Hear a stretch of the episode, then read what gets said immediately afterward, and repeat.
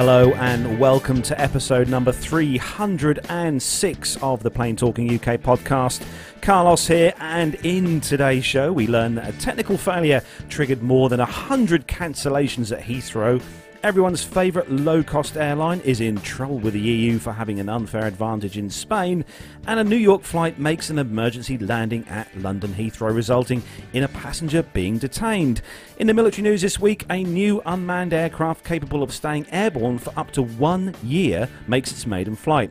Also, if you live in Hawaii, your life just got a little better because if you have the chance to fly in a P 51 Mustang. And in everyone's favourite series, Captain John Hutchinson talks to Nick about Concorde's radiation levels and dispels a few of those infamous rumours about queue jumping. So, without further ado, welcome Matt. Joining me in the studio this week, as always, pushing all the correct buttons in the touchscreen world. It's, of course, Matt Smith. Uh, well, hello everyone. How are we all? You, it's, uh, it's it's been a funny old week for you, hasn't it, mate? Really? Yes, we'll, we'll be honest, but we won't talk about We that. We won't talk week, about no. that, okay, yes. no, that's fair enough. Um, yeah, yeah, it's been a quiet week for me. So, joining us uh, back this week, it is the absolute legend that is Neville Bounds. Oh, he's busy. Oh, he's, He's busy. busy. Sorry, we're, we're disturbing him at a on. crucial moment. He's- Yeah, the show could fall Oh, off can you bring up? Can you bring up that fader, Yeah. Nev? and he's on mute. Okay, Here I am. There he is. there it is. Yes, wrong button. From my travels around, well, the United States and Europe, actually, um, trying to dodge those thunderstorms and gales and gusty winds. Few flight delays here and there, but uh, generally speaking, all right. And uh, yeah, uh, great to be back on the show and see my chums, Carlos and Matt, as well. Nev, the question on everyone's lips across the globe is: Have you reached that gold status yet Oh, with dear. BA? No.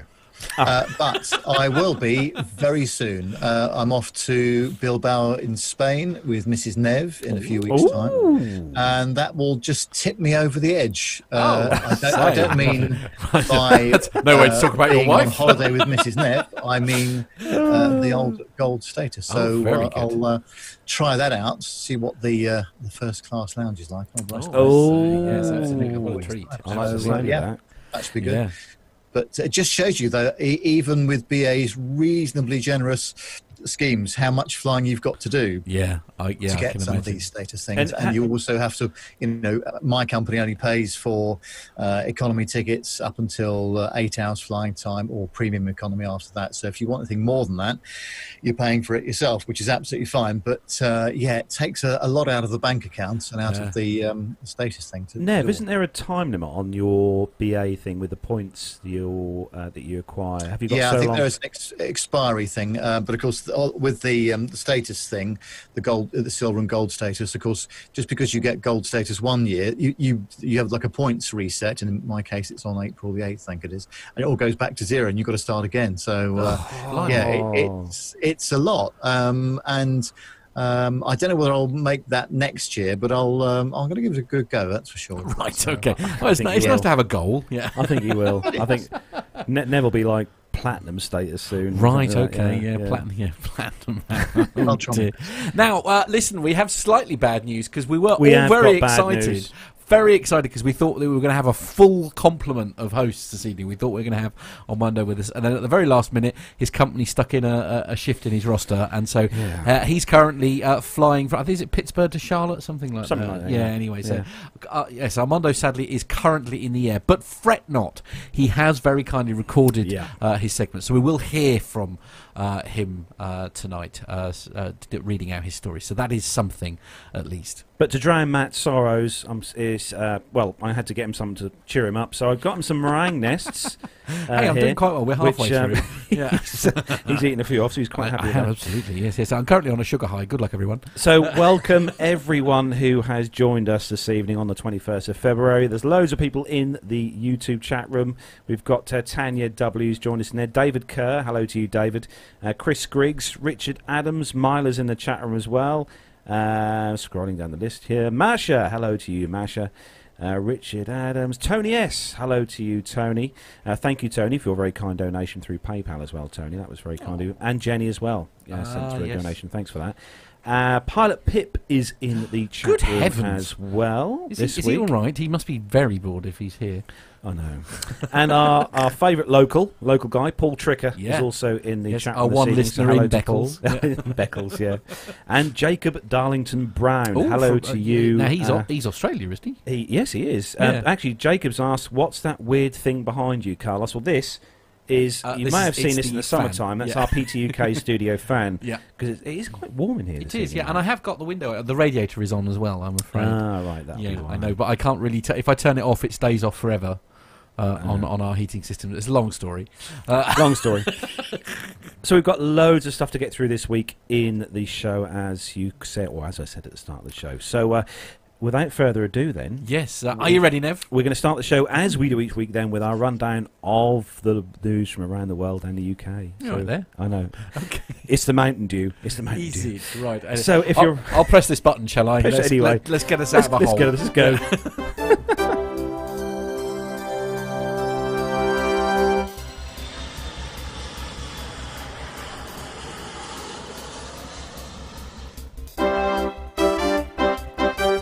So, kicking off this week's first news story on the independent.co.uk.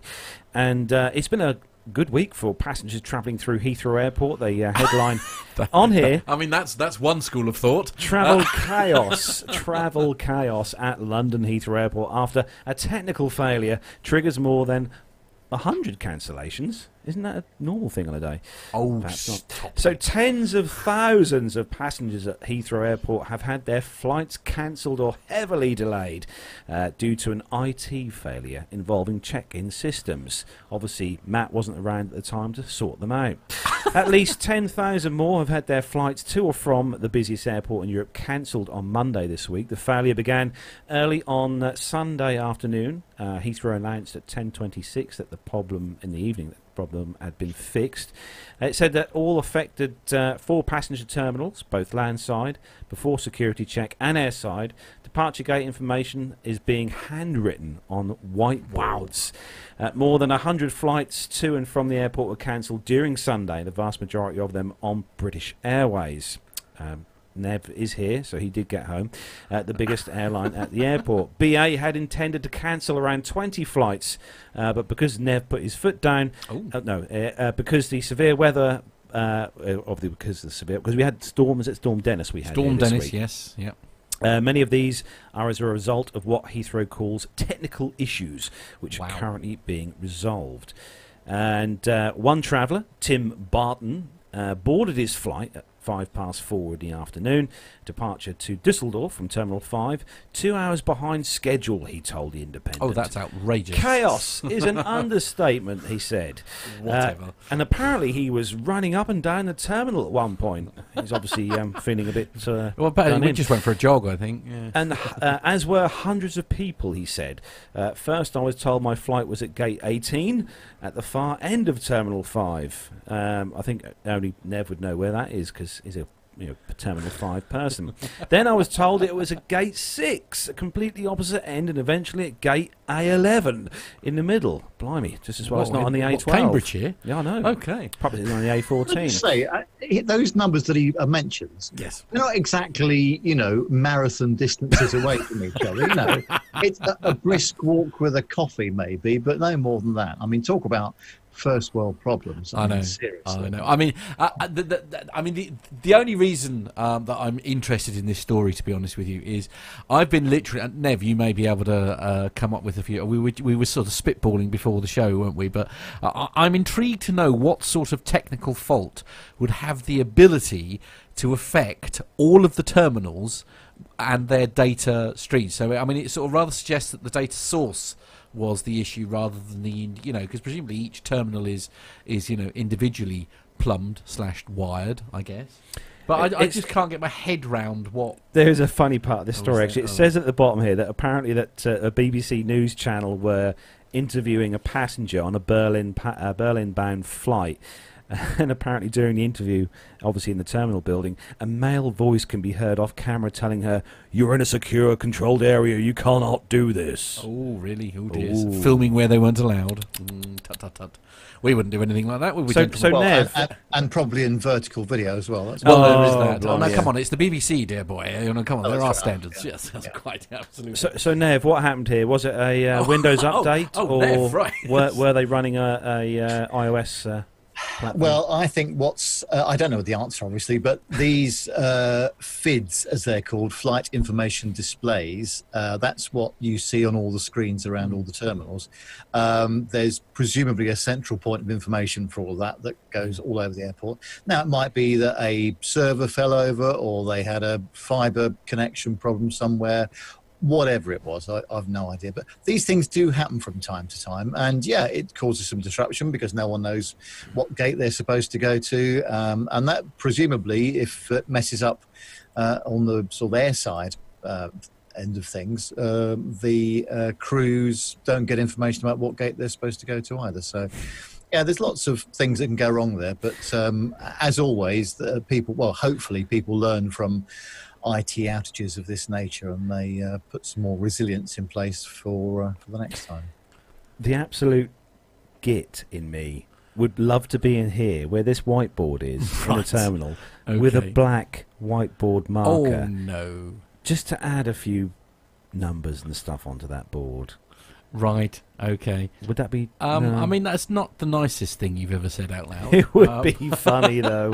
oh, would that okay. not be uh, funny? Jacob Darlington Brown is, is unable to. He's concerned he's not going to be able to sleep until you answer the question as to what that thing is, that grey thing that's rotating behind you. What the fan? Yeah. Yeah, the PTUK fan. Yeah. Yeah. It, Yeah. it seems to be causing an alarming amount of It is distress. so nice. to many, many people. Uh, actually, uh, all jokes aside, there are some interesting comments he- here in the in the chat room. They were they were saying um, that um, Spit it out, Matt. Come on. Come God, on. I was reading the wrong bit. Sorry, my, my brain went into meltdown mode. Um, it's like Tony Jonas was saying, uh, can you claim compensation when it's the the fault of the airport if you miss your flight? I think you're covered after so many hours. I forget how many hours it is now. Is it two and a Mm. half? Or three? Oh, is it three hours? Uh, There- there's various hours. things that happen, Yeah. So you know, you either get uh, food vouchers, or uh, if it goes on longer, then you get put on a following flight if they can do it. If it goes on longer than that, then you're in a hotel usually, um, but uh, or told to come back the next day. But um, I'm sure there's. I mean, none of this is the airline's fault, of course. It's No. the fault of uh, the operator or the infrastructure. Uh, by the sounds Yeah. Of it. Absolutely. You get one of those four pound food vouchers for a, a, a packet of sandwiches that cost six pounds. Yeah, you can't uh, can't get much for four quid at Heathrow. That's no, sure. no, I can imagine. Yes. Yeah. So moving on to the next story, and uh, this one for Matt is regarding um, obviously Ryanair, and they've been doing some naughty things in Spain. Uh, well, I wouldn't go that far. Um, that's perhaps a bit strong. Uh, so this is on the Olive Press, uh, and the headline is EU widens investigation into Ryanair for potential unfair advantage in Spain marketing deals. So Ryanair has seen, has seen the probe into whether it received an unfair advantage from the Spanish government widened. Uh, EU competition regulators first launched an investigation back in 2013 into marketing schemes offered to airlines flying to and from. Now, somebody tell me, how, is it Girona. Girona, Costa Brava, and uh, Reese uh, airports in Catalonia? Hmm. Cataluna? Sorry, uh, they were concerned that barriers that carriers like Ryanair may have an unfair advantage after receiving marketing deals from airport managers. But now the investigation has been widened to include marketing incentives from public bodies uh, through these additional marketing agreements, uh, as well as through the other marketing agreements already under investigation. Ryanair and other airlines received payments in the form of marketing incentives since 2004. The commissioner said. Uh, the body said it was concerned that the schemes may have constituted as state aid. Oh dear, that's not good. If the probe reveals Ryanair broke state aid rules, it will have to pay back the amount it received.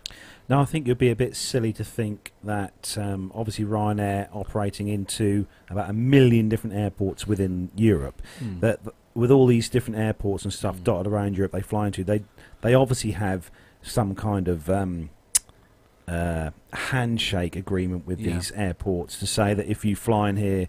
X amount of times a year, we'll give you, you know, Yeah. a hot panini for free or something. Right. Um, or you know, that, but they have these. well, they are delicious. Mm. Yeah. but these the airports do offer very good. I think they offer very good deals to Ryanair in regards to passenger throughput and stuff because it's not just the airline itself that benefits. It's obviously the airport restaurants, the duty free shop, all the different bits. But I don't know. Does airport. it? Does it? Does it? Is it so much of an issue if if that's being offered to multiple um, airliners? I mean, uh, you Or know, airlines. or airlines. Sorry. I mean, is it? Is it? I mean, if it's only been much of offer, offer, offered offered to to Ryanair, Ryanair, then that is a bit that's naughty. fair enough. But if it's being offered to all carriers out of that particular airport to encourage said airlines to to market flying into and out of those airports, um, I mean, surely that's just like the tourist board get going a bit nuts with their checkbook. I mean, is it Hmm. really? I don't know. I don't know. How do we feel about this, Nev? What do you think? Well, of course, we're not privy to all these negotiations that, No. that go on behind the scenes, are True, we? So, true. Uh, a bit like How very Well, sensible know. of you. it's, it's a bit like perhaps you know Ferrari and the the Formula One world. They Yes. they get a bit of a discount Yeah. uh, because they've been in it from from the start. You know, Yeah. so I don't know what goes on here, but it, it's it's clearly. Uh, there's individual contracts in place and what have you. So uh, I'd, I'd, ra- I'd rather not comment because I don't actually know, Oh well, I mean, which is unusual for me. I can say, Comment at the time. why should that stop you? I mean, I mean, yeah, I don't know. I, I guess we'll have to wait and see on this story. But I mean, I, I, don't- I don't feel that it's that big a deal personally. But there we are. It, it is what it is. Uh, obviously, sticking with branded airlines and their themes. Nev, your love of BA This story, is, I love this. Yeah, is very much because this is um, not allowed on air on aircraft. Hasn't been allowed for years. No, no, indeed. and this Right. phone, this this phone has just flunked the whole idea. Right. Okay. Carry on, Nev. Uh, yes. Uh, more more Well- details to follow. Firstly, there are so many ads on this page. I'm just afraid of clicking anywhere and going off to some Are- weird place. Are you So- suggesting that the Daily Mail are not making any revenue out of their actual uh, newspaper Honestly, anymore? there are four, five adverts on this page and some pop-up thing going on as well. So we'll see how we do. Anyway, it's on everybody's aviation favourite site, the dailymail.co.uk. Uh, it says that British Airways flight was forced to make an emergency landing after a passenger's mobile phone overheated and started smoking. Holidaymakers in the business class section alerted cabin crew when they saw smoke coming from under one of the reclining seats. The BA 2167 flight from Gatwick to Tampa in Florida was diverted to Bermuda, and the Boeing 777 was met by fire crews on the one runway. Note that's a Boeing 777, and so they've shown us a picture of an A319. Thank you, Daily Mail. Uh, all the passengers were ordered off the plane, leaving their baggage, uh, luggage behind, and fire crews boarded the plane to remove the phone. Uh, later, when the plane took off, a member of the crew jokingly announced the phone will never work again. A source on board S- Saturday's flight told Mail Online we were about two hours from landing. A passenger sat in business class didn't know their phone had slipped down the side of his seat and they pressed the button to automatically recline the seat. Their phone was crushed in the mechanism and began smoking. It was obviously quite terrifying because we didn't know if the phone was going to explode. But the captain was very calm, very assured, and said that we were only 60 miles from Bermuda, so we diverted there. It was all sorted out pretty quickly, and we arrived in Tampa only three hours later than expected. Lithium ion batteries that are used in almost all mobile phones and laptops have the potential to overheat and catch fire. Uh, the airline confirmed the captain followed airline protocol for such incidents and landed the plane as quickly as possible. The BA insider said that part of the reclining seat had to be removed so that the overheated phone could be made safe. A former BA captain told the Mail Online, any fire on board during flight is the most dangerous event that can happen. Uh, the priority is to get the plane on the ground as soon as possible, and this is what the captain did. Uh, a spokesman confirmed the incident, but added safety is at the heart of everything that we do, and we are very sorry for the delay to our customers' travel plans. We did everything we could to minimize the delay after our flight diverted to Bermuda as a precaution after a mobile phone got stuck in a seat and overheated. Uh, our customers were looked after and offered refreshments. The phone incident is the latest mid-air scare involving a British Airways flight. The Mail Online told last month how a captain had to don an ox- oxygen mask moments from landing when his co-pilot was overcome by fumes in the cockpit.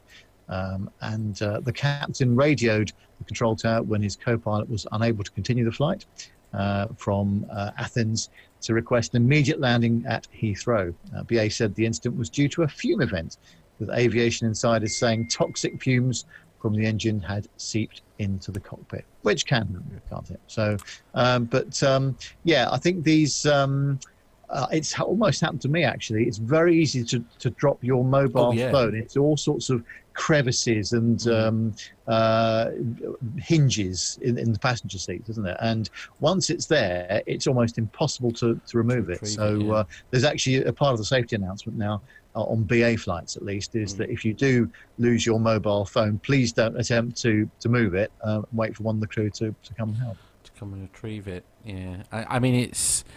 Yeah, I mean in lots, in many ways, obviously this is a complete non-story as always, isn't it? When it comes to to stuff like this, I mean, Well, they've certainly made a meal of it uh, with with the amount of uh, advertising they've got on this. Yeah, quite But, uh, absolutely. They, they've they've gone for full, you know, and, and it is it is that clickbait thing, isn't it? That's that's the the things that, that that's the thing that really frus- frustrates me with the, a lot of these stories. But um, perhaps we'll do a, a thing about that at some point. But um, Yes. okay, we're going to move on to the next story now. This one uh, is being is being shared with us by Armando. Uh, but first of all, we have an excuse as to why he's not with us this week. Hey guys, apologies for not being on the show live today. I was really looking forward to it. Uh, I was supposed to sit reserve today, but overnight they put me on a trip, so I will be flying exactly at the time that we're recording the show. Um, but this first story, either way, is from One Mile at a Time, and it's uh, regarding a video that's gone viral in the last week or so uh, with an Etihad A380 landing at London's Heathrow Airport during the last storm, Dennis, which had some pretty significant crosswinds. Um, so there have been a lot of crosswind landing videos that have emerged as a result as a result of these uh, strong winds in the UK, but this particular one seemed to go viral.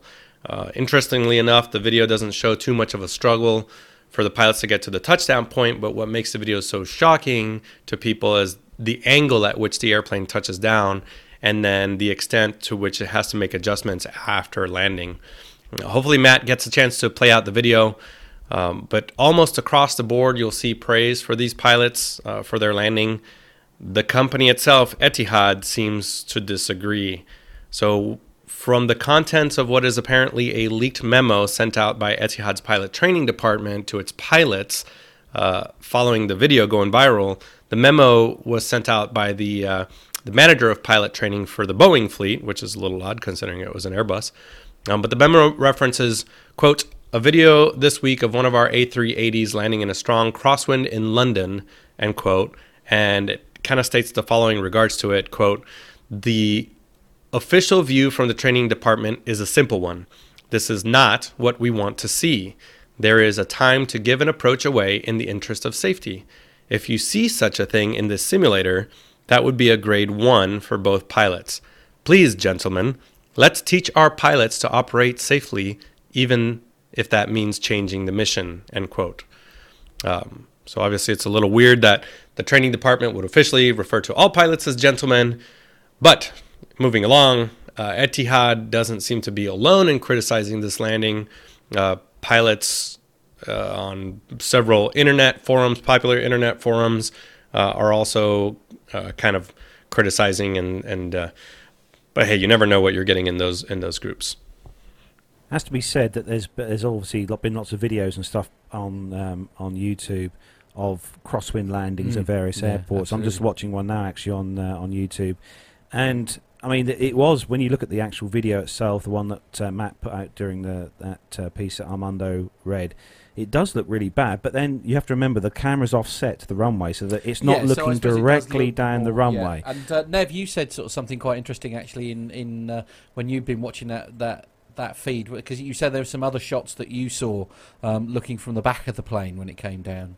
Yeah, the uh, the A380's got a, a tail-mounted uh, camera right at the top of where the top of the rudder is, I think. Uh, and uh, if you look at, um, again, it's on YouTube somewhere, but if you look at the uh, angle from that point of view, it doesn't look anything very severe at all. Now, obviously, the idea with crosswind landings that you is, for the most part, is that you have to decrab the aircraft before it lands, so that you don't put a lot of um, uh, unnecessary strain on the main landing gear. But at, the end of the day, you know, um, if you're a pilot or a co-pilot for an A380, you will have had many, many years of experience. So um, I think the crew knew what they were doing, um, and as I say, under the circumstances, with the weather as it was, Mm. um, you know, if they'd gone round a couple of times, I mentioned this on one of the forums, uh, that you know they could end up at Frankfurt or, or somewhere else. Now, um, at the end of the day, it's all about safety. But you know, we we weren't in the cockpit, and we're not qualified, and they are. So, um, but uh, yeah, I, I didn't think it was, you know, out of the ordinary. But then, you know, I'm I'm not qualified to. Uh, no, no, this is true. it, Yeah. right? It's uh, it's. I mean, there, I mean, there are some. There's, uh, if you go on onto uh, onto YouTube and you, you search, um, obviously the Storm Dennis, the wind sort of stuff. If you look on there, there are some pretty hairy uh, videos of various aircraft landing at Heathrow, Manchester, all, all across the UK, and there's some that actually look worse than uh, that Etihad one. Um, I mean, let's be honest. You know, these guys go through some incredible training. I know um, offhand for a couple of uh, people I know who um, who work within Etihad that their pilots are really, really well trained. You know, as all pilots are, but you know they have got uh, very high standards with their pilot training at Etihad.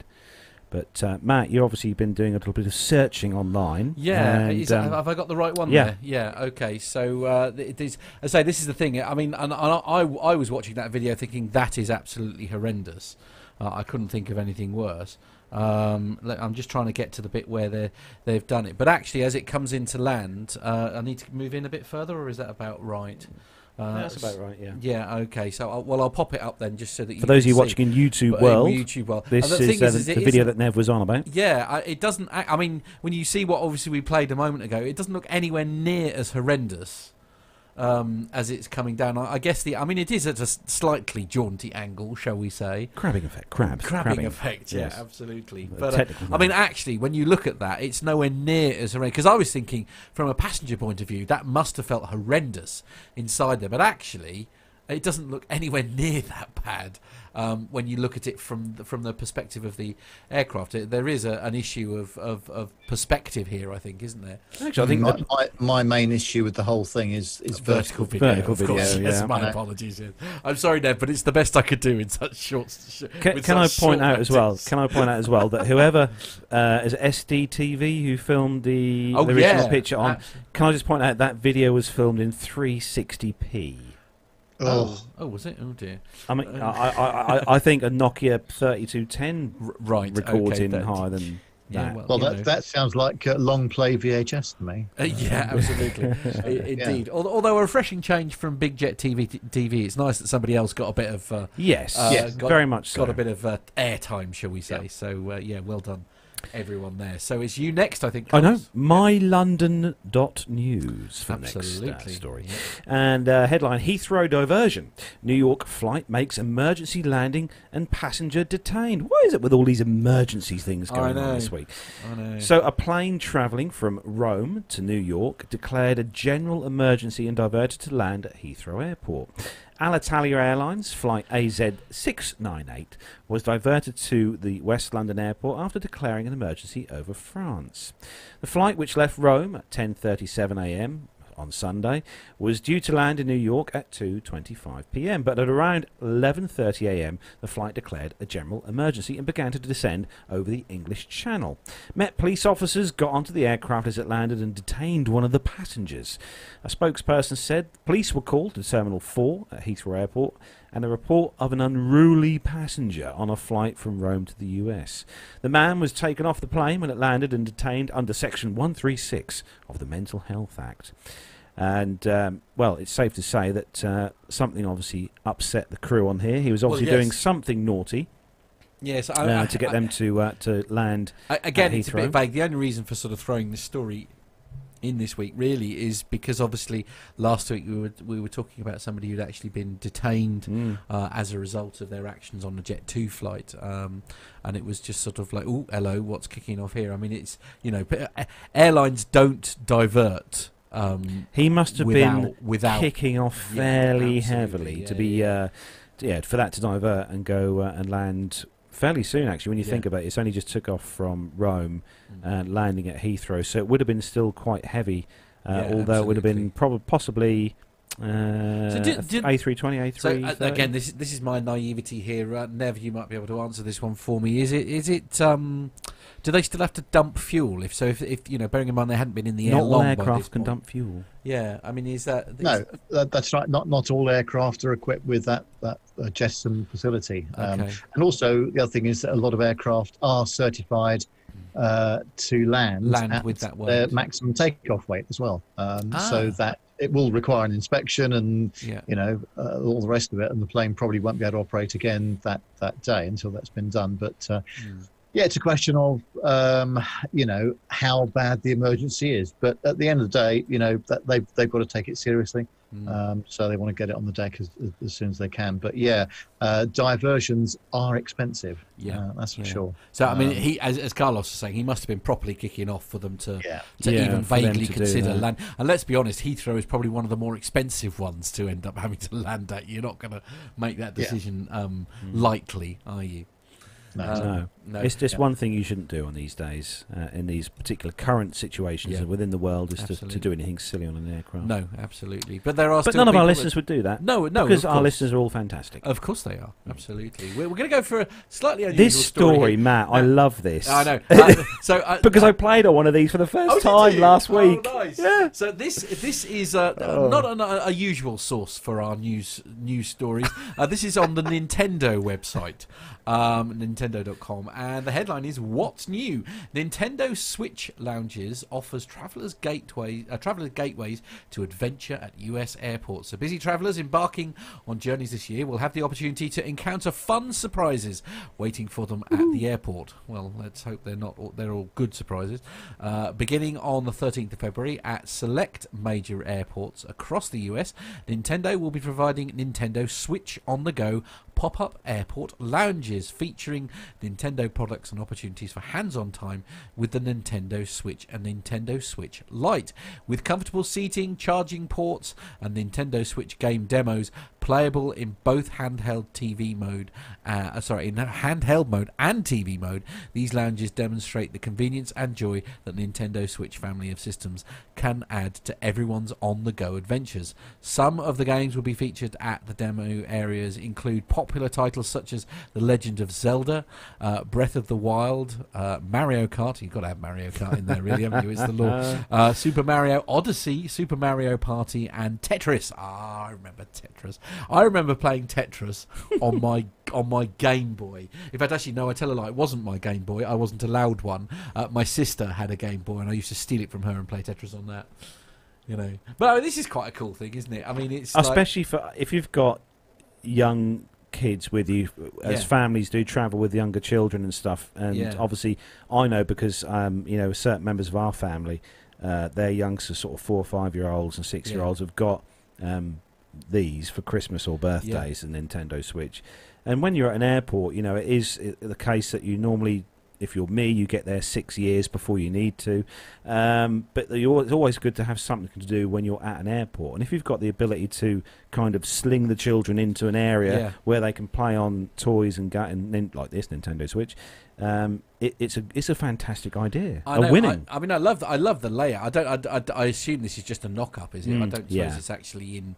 In you know, I, I guess this is not actually it, but it looks like a lot of fun, doesn't it? But it's amazing as well how. Um, it's a bit off topic, but how popular the old games are becoming again. Yeah, very much so. yeah. Um, Yeah, I, I actually downloaded Tetris for my phone. I still play it now. Oh, Yeah. you wait till you get round mine then, Oh right, okay, lovely. because you have got uh, the whole 400 retro games in your in your room to play, I? Right, Mm. no including Super. Mario Lovely. Land. Yeah. Well, any chance you could go a bit away a bit sooner? I Yeah. mean- I'll bring it round. You can play. oh, oh, lovely. Okay. Nev, Nev, you're obviously not much of a gamer, are you, Nev? You're not much of a sort of a. a, a kind Well, back kind of in the PS day, I was. Um, But uh, yeah, uh, when Nintendo first came out and that sort of stuff, I, I think everybody bought one, didn't they? Uh, or and or at least a second-hand one. Uh, but uh, the trouble is, it was so addictive, and you you'd end up going to sleep, and the the whole thing was just sort of burnt in across your eyes, wasn't it? And because you've been playing it so much. But I, I like some of those retro games, I must say. Do you think uh, this is something you'd, you'd up to the appreciate. Nev, given the Yeah. chance to have one of these in the lounge while you're waiting for your flight to uh, to wherever? Mm, Not for me, but I can see friends of mine that that would definitely appeal to. Yeah, yeah, yeah. Well, and yes, doubt about it. quite. So moving on to the next story, Nev. Uh, this one uh, Hmm. is for you, I, and uh, another one of those pesky slides. Oh, yes. Uh, it's on the aviation24.be website. And uh, it says that uh, on 15th of February, Virgin Atlantic Boeing 747-400 uh, Golf Victor Alpha Sierra Tango was about to be catered for v- uh, flight VS75 from Manchester to Orlando. As one of the aircraft doors wasn't properly disarmed, or possibly a malfunction of the door slide system, uh, the emergency slide was activated. The aircraft finally departed to Orlando with a delay of six hours and 16 minutes. And we've got a little picture of it uh, there as well. Um, and of course, obviously, these are basically manual or automatic, aren't they? So when the uh, before the aircraft pushes back, uh, you hear the um, uh, crew say uh, doors to automatic so that they will deploy uh, if there's an emergency and, and, the doors are opened on the runway, or uh, in the manual mode when they just as they turn into the gate. Usually uh, they're set to manual. So something wasn't quite right here, that's for sure. Um, and uh, uh, one of our um, uh, airline chums um, said that airlines make a very big deal out of this internally at the airlines that I've worked for, they take huge amounts of measures to try and make sure this doesn't happen due to human error. Uh, fatigue can play a huge part in this, and especially when you think your day is done after you land and taxi, that's the time that these mistakes can happen. Of course, technical errors do happen sometimes, and some aircraft have the ability to display information that a slide is armed or not um, armed from the crew, and maybe on the flight deck as well. Uh, screens inside the aircraft, uh, but this isn't a whole lot of help for the ground crew. Uh, also, uh, this person is not entirely sure whether the 7.4 has this capability, but the 380 uh, doors disarm automatically when it senses the door is being opened from the outside. That's interesting, isn't it? Uh, but, for example, the 737 does not have this capability, which is why you see the red flag across the window of the doors during flight. It signals to anyone outside that the door is armed and should not be opened. So I mean, I guess we've got to we've got to play the waiting game on this one, haven't we? Really, to discover whether it was a malfunction or whether it was because somebody opened the door, perhaps w- yeah, without. it'll be on the uh, AAIB um, yeah. website in a few months' time. I would imagine yeah. when they've done an investigation. Absolutely. I'd love that video with this story. Yeah. Me and Matt just sat there watching it. The video on the story, Matt played it out for those of you watching on YouTube, saw it. And the, the, I love the way the guy just sort of casually gets out of the cab of the Gate Gourmet truck, looks up and sort of, oh, dear. Slides sort of rolls out. his eyes almost. Yeah. Oh, slides come out. Oh. Then he reverses off, and the slide kind of explodes over the top Yeah. of the yeah, uh, truck. absolutely. Bit of a mess. Bit of a mess, yeah. Um, obviously, these slides are, uh, as uh, Neville say, these slides are, they, these are not cheap, are they, Nev? And obviously, they have to be uh, No, reinstalled. also, the, the, the speed of inflation is fantastic. You've probably seen some of the videos of uh, crews training with them as well in, in the hangars. Uh, and, and these things do inflate really quickly, and there's an awful lot of uh, psi or bar uh, of air pressure going into these things to inflate them. So uh, yeah, they can do a bit of damage damage if you're on the wrong side of that. That's for sure. Yeah. Well, and I suppose presumably because I mean it looks like something went pop on that slide Mm, there because yeah. it did deflate when we I were think watching he that burst video. something when he Uh, reversed. I mean, uh, w- would you necessarily have um, a, a screen just kicking, yeah, a, a- a slide just kicking around to? I mean, to- they probably they in, have you know. uh, they probably do have replacement uh, slides, but Yeah. uh, I think it's not just a case of bunging one Mm. in. Oh, shutting Richard the Adams saying, didn't somebody say that it was something like twenty k per repack? "Ouch, That's um, that's an expensive hobby. ouch." Good heavens! Yeah, it's uh, it's not good, is it? Uh, um, oops, is the is the word. So, moving on to the next story, and uh, Armando's got this one, Yeah. and uh, this uh, is about uh, some loss as parks, oh well, some 747 freighters. Ah. Mm. Next story is regarding Atlas Air, and Atlas Air has had a pretty rough year uh, between the crash in Houston. Um, so, uh, from CargoFacts.com, uh, Atlas Air Worldwide Holdings today reported a net loss of $410.2 million for the fourth quarter of 2019. That's partly resulting from a non cash special charge of $485 million related to the write down of the company's whole uh, 747 400 freighter fleet due to lower cargo yields and aircraft utilization. So Atlas posted the loss despite block hours in the fourth quarter of 2019 increasing by 1.3%. The company said uh, charter and ACMI revenue during the quarter was lower because of decreased 747 400 flying due to tariffs and trade tensions, but this was offset by growth in 737, 747, and 777 CMI cargo flying and an increase in volumes in the company's charter segment. So for 2019 overall, block hours uh, for Atlas grew 8.4% compared to 2018. Operating revenue increased by 2.2%, but the Atlas ended the year with a net loss of $293.1 million. Um, so during a recent conference call, the president and the CEO, John Dietrich, said the company had parked four freighter uh, 747-400s in the last couple months because of the soft demand. The aircraft had previously been flying in charter service. Uh, based on flight tracking, uh, Dietrich was referring to uh, two 747-400 uh, tail number, you know, serial numbers 24833, 26557, parked at Marana, Arizona since January 2nd, and um, in Al- Alger uh, and since February 2nd. There's a couple other ones that the article goes into. These aircraft could obviously be reactivated with the appropriate lead times and brought back into service, uh, according to the CEO Dietrich. Uh, he says he doesn't anticipate parking any production 747 uh, freighters, but one of them is re- is expected to be returned to its lessor during um, the first half of 2020. Uh, they Atlas also began flying one aircraft on a uh, ACMI basis for Israel-based uh, El Al on January 1st, and extended the leases for two 777s for 10 more years. Um, so, according to the CEO, Atlas is also selling three non-essential aircraft in its portfolio. One 757-200 has already been sold. Uh, 777 and a passenger 737-400 are expected to be sold this year. Um, the company confirmed to this website, CargoFacts, that the 777 being offered for sale is uh, Unit 35606, which was previously dry leased to Emirates and then returned to Titan Aviation Holdings, which is uh, Atlas's leasing uh, arm.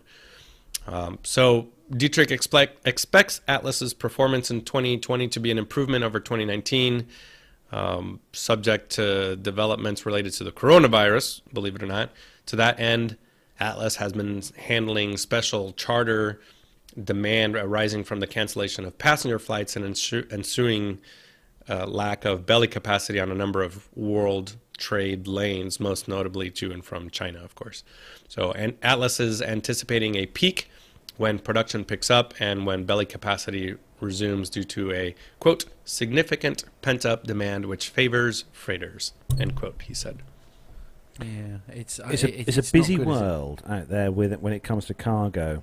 You know, you've got Yeah. so many different players in the cargo uh, world. Yeah. You know, you've got your DHLs. yeah. Uh, obviously, you've got um, Amazon Dual Air, their Mm. own kind of. Um, but I think who- is it who do Amazon use, Nev? Can you remember who Amazon use for their cargo carrier? I think it's one of the big players, isn't it?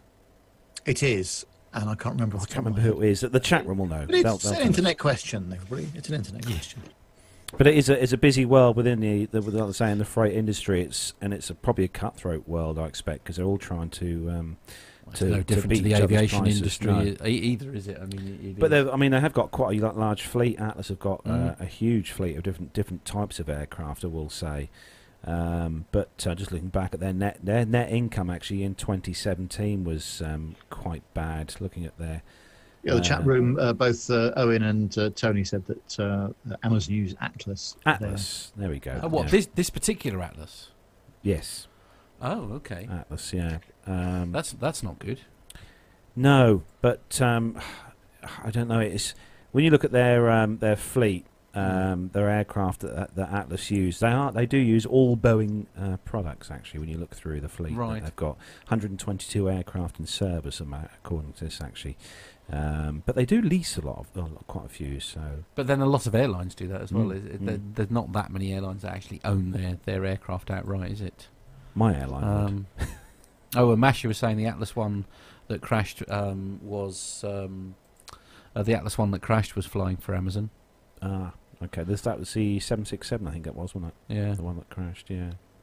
It's a shame, but when you hear things like this, because obviously we don't we don't want to lose any No, no, any carriers, No. be they commercial Aviation or in general, uh, in general, we freight don't want to lose carriers, anything. No. because that means jobs. We don't like people losing jobs. we do don't. we? Anyway, uh, this is a very exciting story for you I coming up next. know. Absolutely, It Uh, was actually. yeah, This, mainly, this- mainly because you had something arrive in the post. But I all did. become apparent in just a moment. So this uh, story is on uh, Nev's favourite font uh, carrying website. That's flightglobal.com.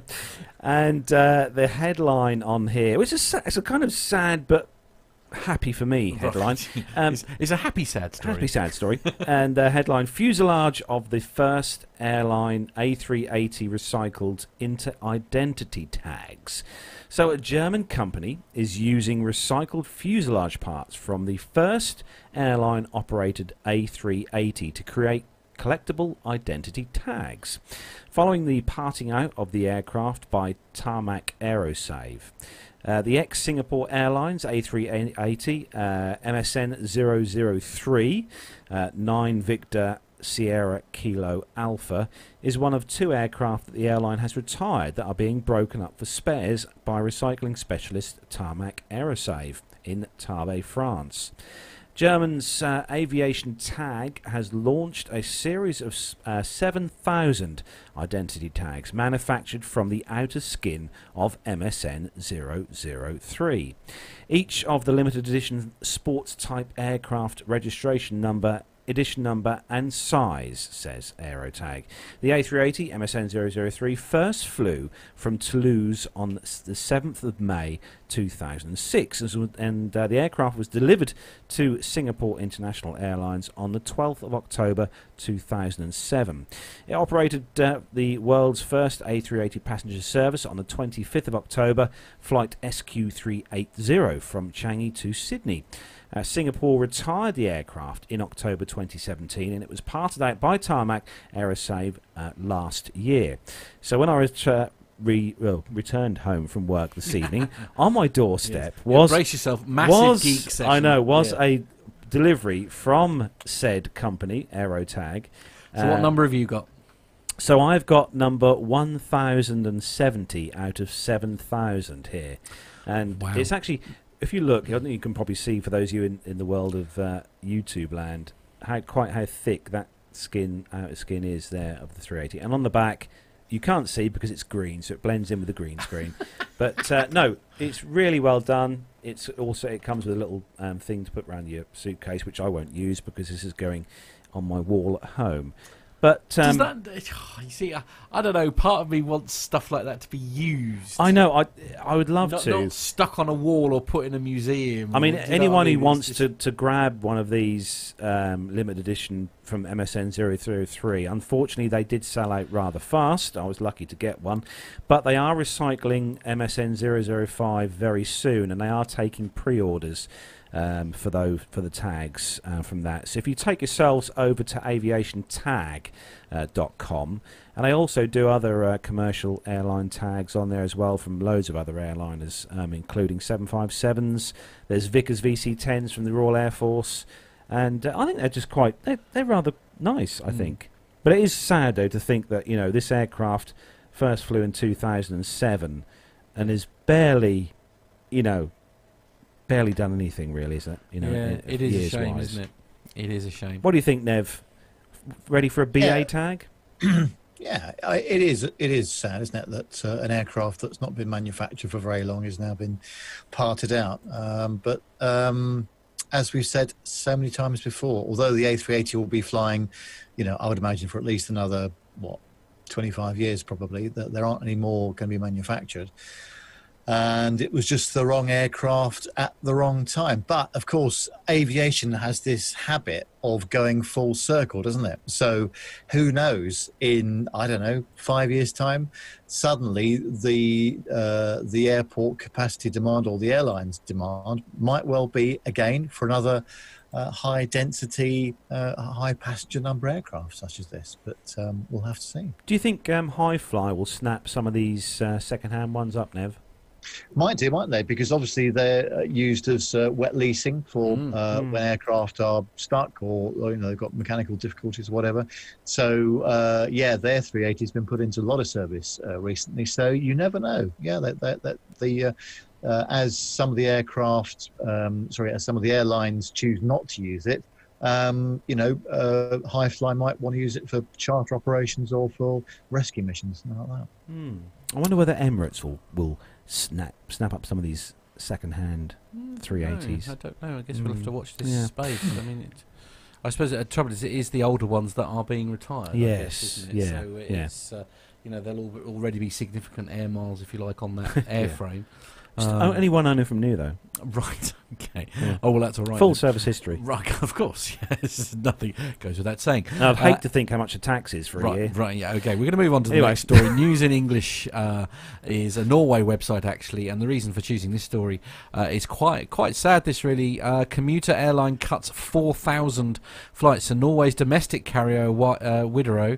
Uh, best known for serving the country's small airports with short runways, announced major cuts in passenger and cargo service on Monday. It acknowledged that crucial public transport in outlying areas would be grounded because of its high costs. We're unfortunately forced to cut completely uh, necessary public transport in District Norway. Widerøe's chief executive uh, Stein Nilsen stated in a press release on Monday morning. He claimed that various passenger taxes and fees combined with the high cost of short routes and small aircraft left the airline struggling with profitability. The negative development has continu- continued and grown worse over the years, uh, stated Nils- Nilsen, uh, adding that Norway's weak krona. Um, is uh, uh, the aging aircraft and fees amounting to around 400 million NOK uh, over the past three years have contributed to Widerøe's woes. Uh, we're in a desperate situation, Nilsen later told state broadcaster NRK. Uh, we know that the result of these cuts will result in services to remote areas and nowhere near what passengers need. But um, we have no choice. Uh, subsidised service exempt. He warned of cuts uh, from early May that will reduce the airline's flights by 15%, resulting in 4,000 fewer departures a year.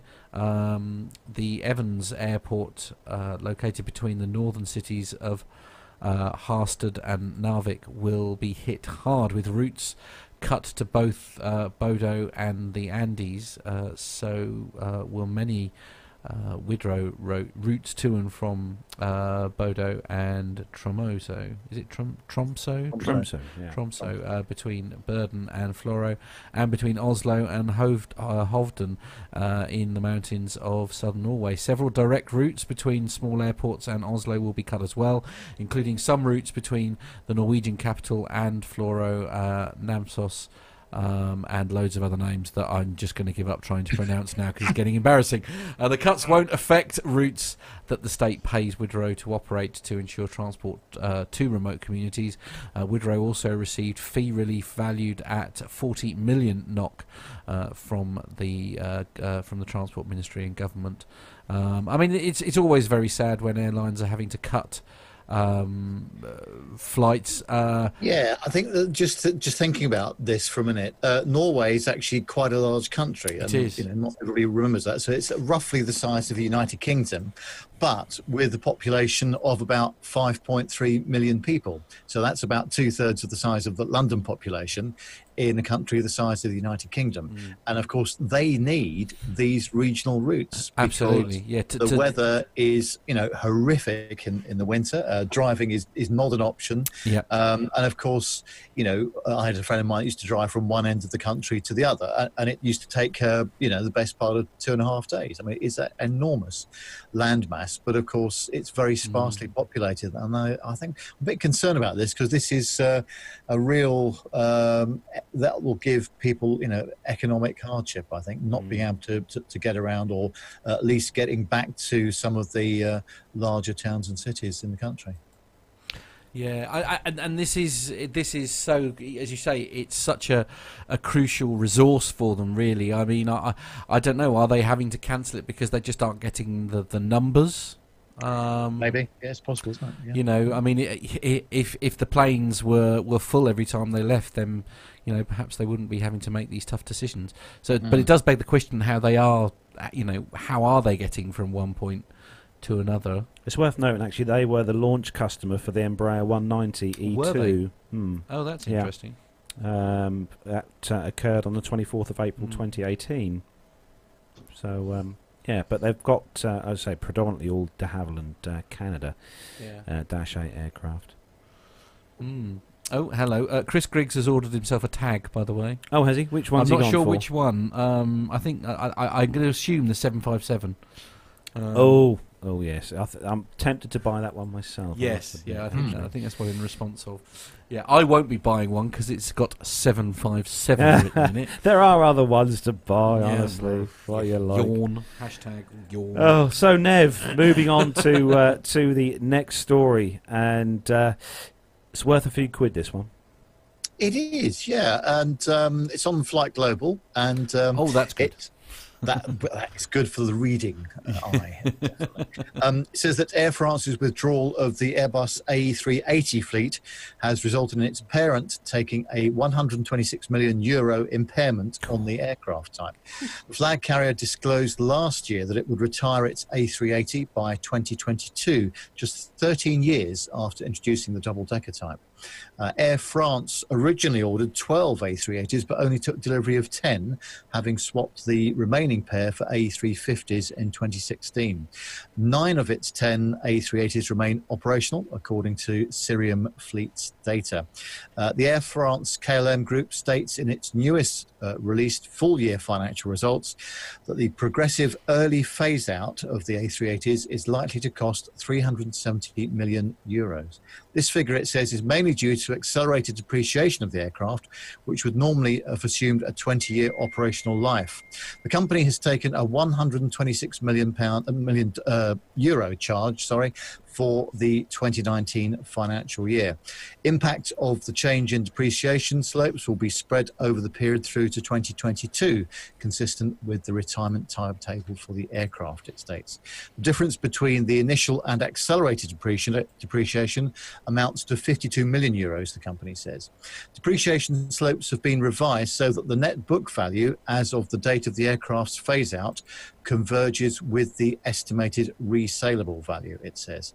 Uh, Air France KLM says that the remaining 74 million euros of the 126 million euro charge relates to other asset aspects of the A380 option, uh, particularly cabin retrofit programs, penalties on contracts, and spares when we're talking about these sort of things, you always forget about all the infrastructure, don't you? All, all the other things that, that go uh, with making these aircraft operational. It's not just the aircraft itself; it's all the other stuff that goes with it. This is this is the thing, isn't it? I, I mean, mm-hmm. I, I guess I, I suppose you don't sort of really think about what they plan to do with it afterwards. If you like, you know, essentially, a lot of this is the the the, the cost, if you like, is involved is literally because nobody will want to buy it afterwards. exactly. I mean, that's more or less the, the long and the short of it, isn't Yeah. it? It's like where you would normally resell it onto either a cargo carrier or, or, or someone like that, and because people hmm. just aren't interested because the A380 everybody seems to have fallen out of love with. yeah, you know. I mean, the thing of it, you, you, you think most airlines buy these aircraft, hmm. and you look at airlines in the US like Delta and Americans and, and stuff, especially Delta, you know, and they're using aircraft, you know, getting their absolute money's worth out of aircraft before Mm. they eventually retire them. Yeah, Um, and then you've got the A380 here that's barely, you yeah, know, 12, I know. 11, When you think how old like the 75 is, Mm.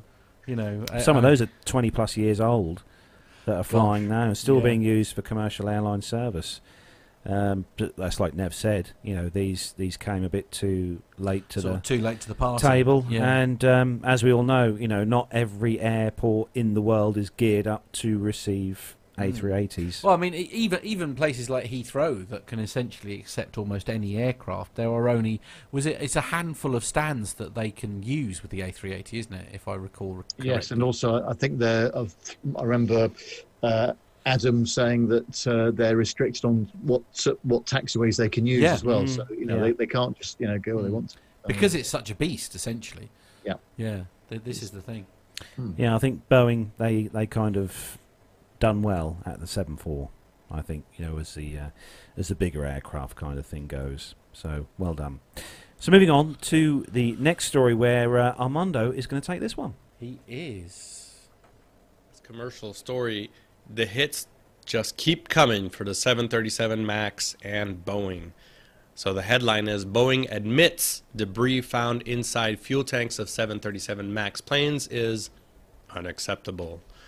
Uh, aircraft maker Boeing has said that it's found debris contaminating the fuel tanks of several 737 MAX airplanes that were built in the past year. The debris was discovered in an undisclosed number of airplanes and has been described as absolutely unacceptable by Boeing's head of the 737 program.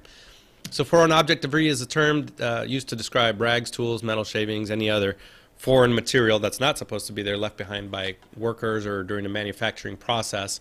And it has been a problem for other Boeing models in the past. Uh, Boeing 737 MAX planes have been grounded since Max since March of last year, as we all know.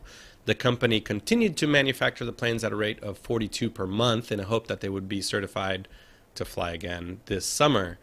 So the the company has actually built around 400 undelivered Max jets before production was halted last month. So statement from the FAA said it was prioritizing safety and is quote following a thorough deliberate process to verify that all proposed modifications to the Boeing 737 Max meet the highest certification standards end quote. So the planes which were discovered to have debris inside had not yet been delivered to the airlines. Uh, Boeing says it has immediately made corrections to its production system after the debris was found during maintenance on the parked airplanes. Uh, more inspections will now be performed before the uh, before fuel tanks are sealed. Um, Mark Jenks said in a memo to employees who work on the 737 during these challenging times, our customers and the flying public are counting on us to do our best work each and every day. He said the debris was absolutely unacceptable and one escape is too many. A Boeing spokesperson says the company still believes the FAA will certify the plane to fly again in summer of 2020. The company is conducting a voluntary inspection of its undelivered MAX airplanes, and the FAA, of course, said it has increased its surveillance based on initial inspection reports and will take further action based on the findings. So Boeing is conducting test flights to assess updates on a flight control system that the MCAS that was blamed for the two crashes. So although the investigators looking into the accidents have not pointed to production problems at the assembly plant, uh, the company has faced many concerns about debris left in other finished airplanes, including the Dreamliner, which is built in South Carolina, and I will add in there the the KC-46, the Boeing tanker, uh, was also delayed because they they had FOD in uh, in the aircraft, and the Air Force did not accept them. Um, there is obviously a risk of many many risks, but electrical short circuiting, fires, uh, tools, metal shavings, or other objects are left inside the airplanes. It could clog filters. It's just generally a, a bad thing. Now, Boeing is getting the brunt of this, but surely this is something that would happen in many, not many, but uh, it, it, it could happen to any manufacturer. It's just Boeing right now is being extremely careful, and this just isn't really helping them, is it? I mean, that's exactly what I was going to say. I mean, surely this issue is prevalent to every single aircraft manufacturer out there. Uh, I, I mean, you know, as Armando said there, I mean, they, they are getting the brunt of this. but, you know, I mean, I, I reckon if you looked closely at every single, you know, you could look at any Airbus product, for example, and I dare say you'll stumble across something that was left there, like a screwdriver or, a, or you know, a, a you know, a, a, a, a wrench or anything. You know, I mean, I'm sure foreign objects is very very commonplace in in a lot of other manufacturers. Um, I mean, Nev, what do you reckon? Yeah, it's very unfortunate, isn't it, that the 737 and especially the 737 MAX is just in the spotlight at the moment, and uh, anything uh, that ends up in the press, um, well, it, do you, so. So here's here's a slightly crazy story, thought train of thought here. Do you think possibly that the only reason this story even made the headlines. Oh, sorry, I should just say this was sent in by one of our listeners, James Taylor, um, in the week here. Um, do you think some of this is clickbait, you know, where they're desperately trying to get advertising revenue by you clicking on a link, and people are, you know, essentially this story is relevant to every single aircraft, but because the the Max is in the news so heavily, and everybody seems to have a, a fascination, if you like, with the goings on of the Max, do you think that's perhaps why it even became a headline? It might be, mightn't it? I mean, you you never know. You never know what goes on in, in, in the background, but it's an easy win, isn't it? Let's face it. You know, yeah. any 737 Max story at the moment.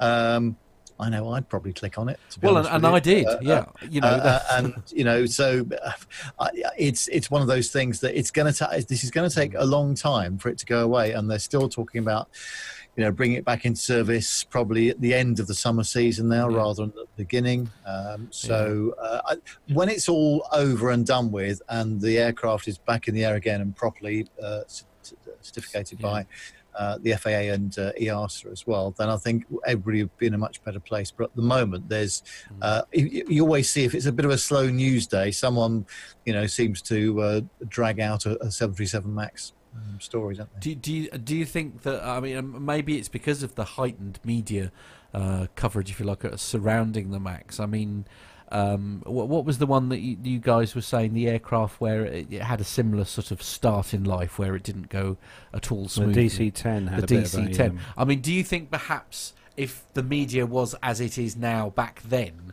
whether oh, you know. I mean, I, I suspect the mm. Max will be yeah. one of the. It will forever be popping up in headlines because yeah, you know, and also things like you know the the original Airbus A320 had many software and firmware yeah. revisions in the early days. Uh, yeah. there, there, was a, a, a, crash at uh, Habsheim as well, which was well publicised. But of course, this is before the days of social media. Yeah, yes. with with everyone chipping in. So, uh, I would say Carlos is probably right actually that if if it was the DC10 era today with all this social media, it would be just the same. It wouldn't yeah. oh, almost wouldn't matter what aircraft yeah. it was actually. Indeed. Yeah, yeah that um, back in the day, that was I mean, it was a well publicised crash. That mm. was in France, I think, wasn't there?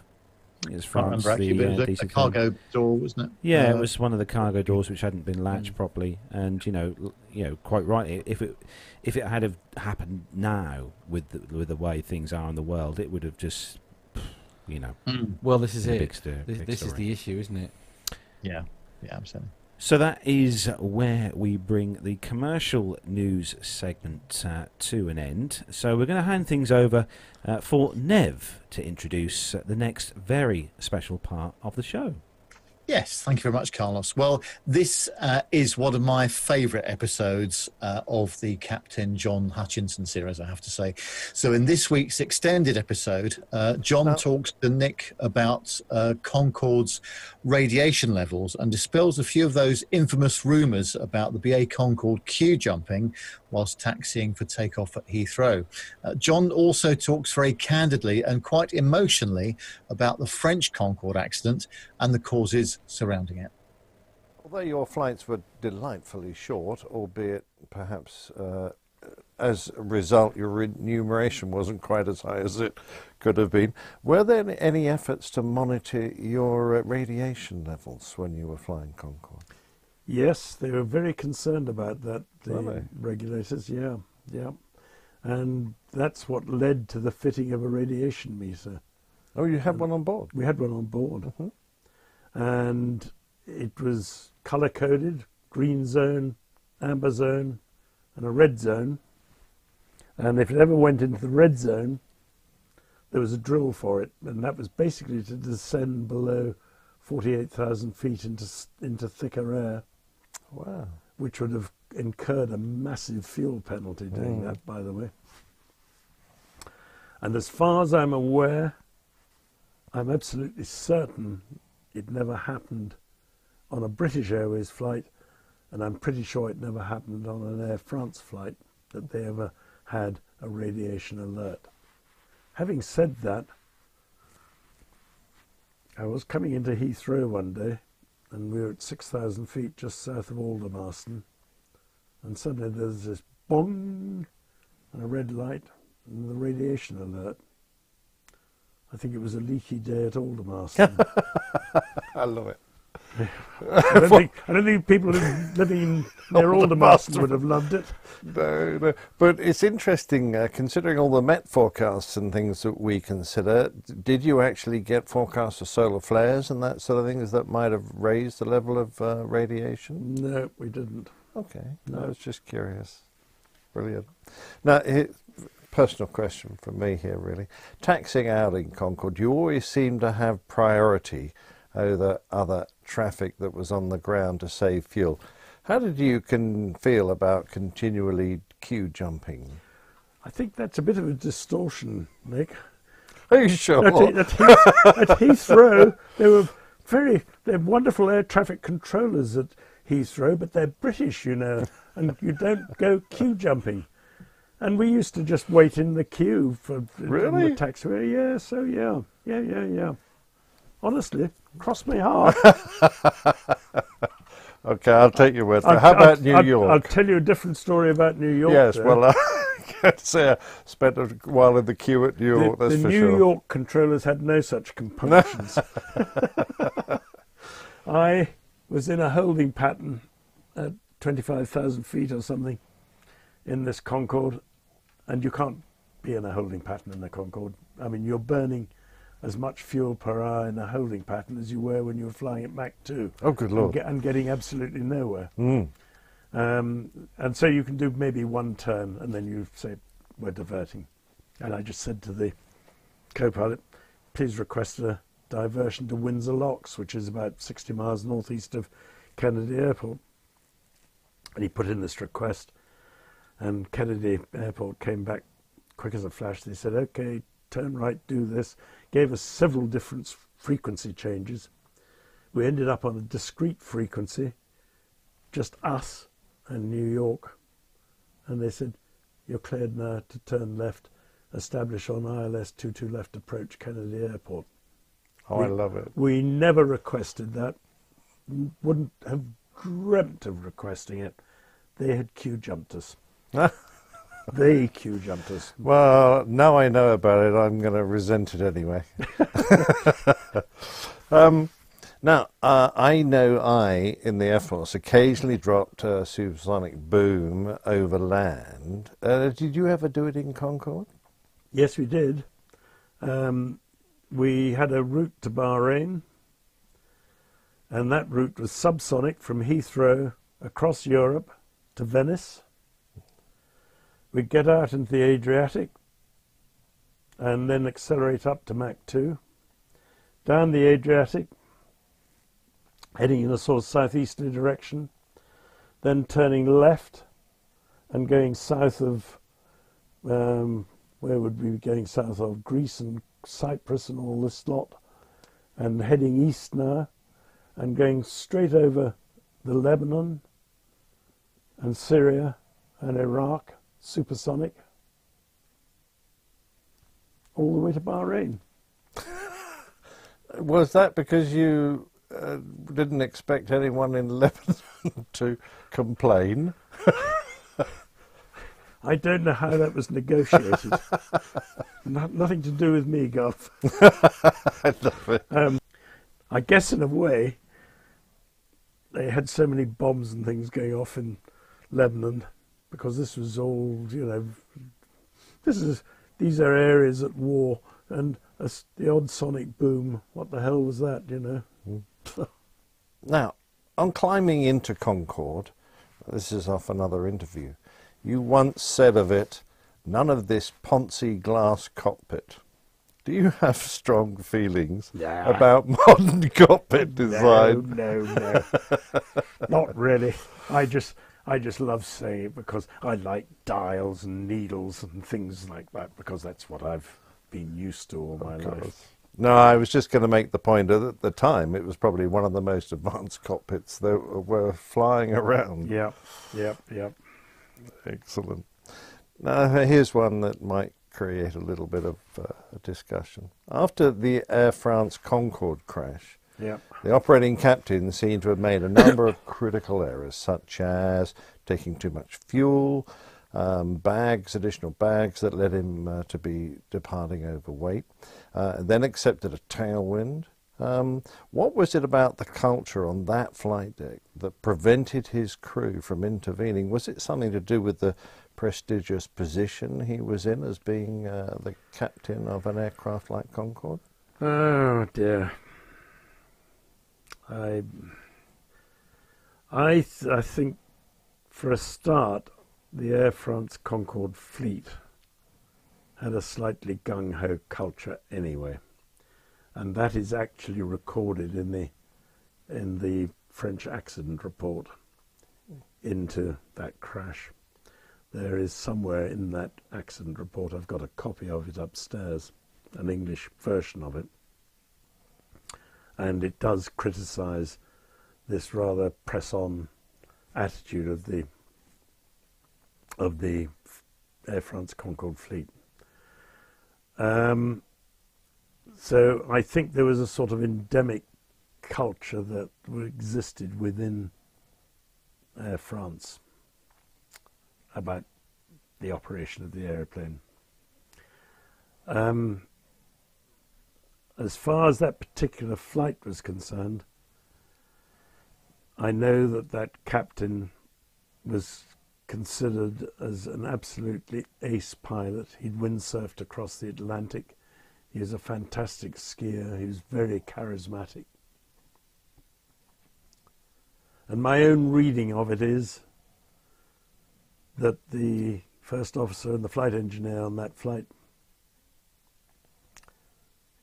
had almost got the attitude well, if Christian Marty thinks it's okay to go, then, you know, who am I to question him? I don't think he was overbearing. I mean, I've, I've looked through the cockpit um, voice recorder traces, and there's nothing overbearing about it. There's, um, you know, there's nobody. Act, the fact of the matter is, nobody questions anything.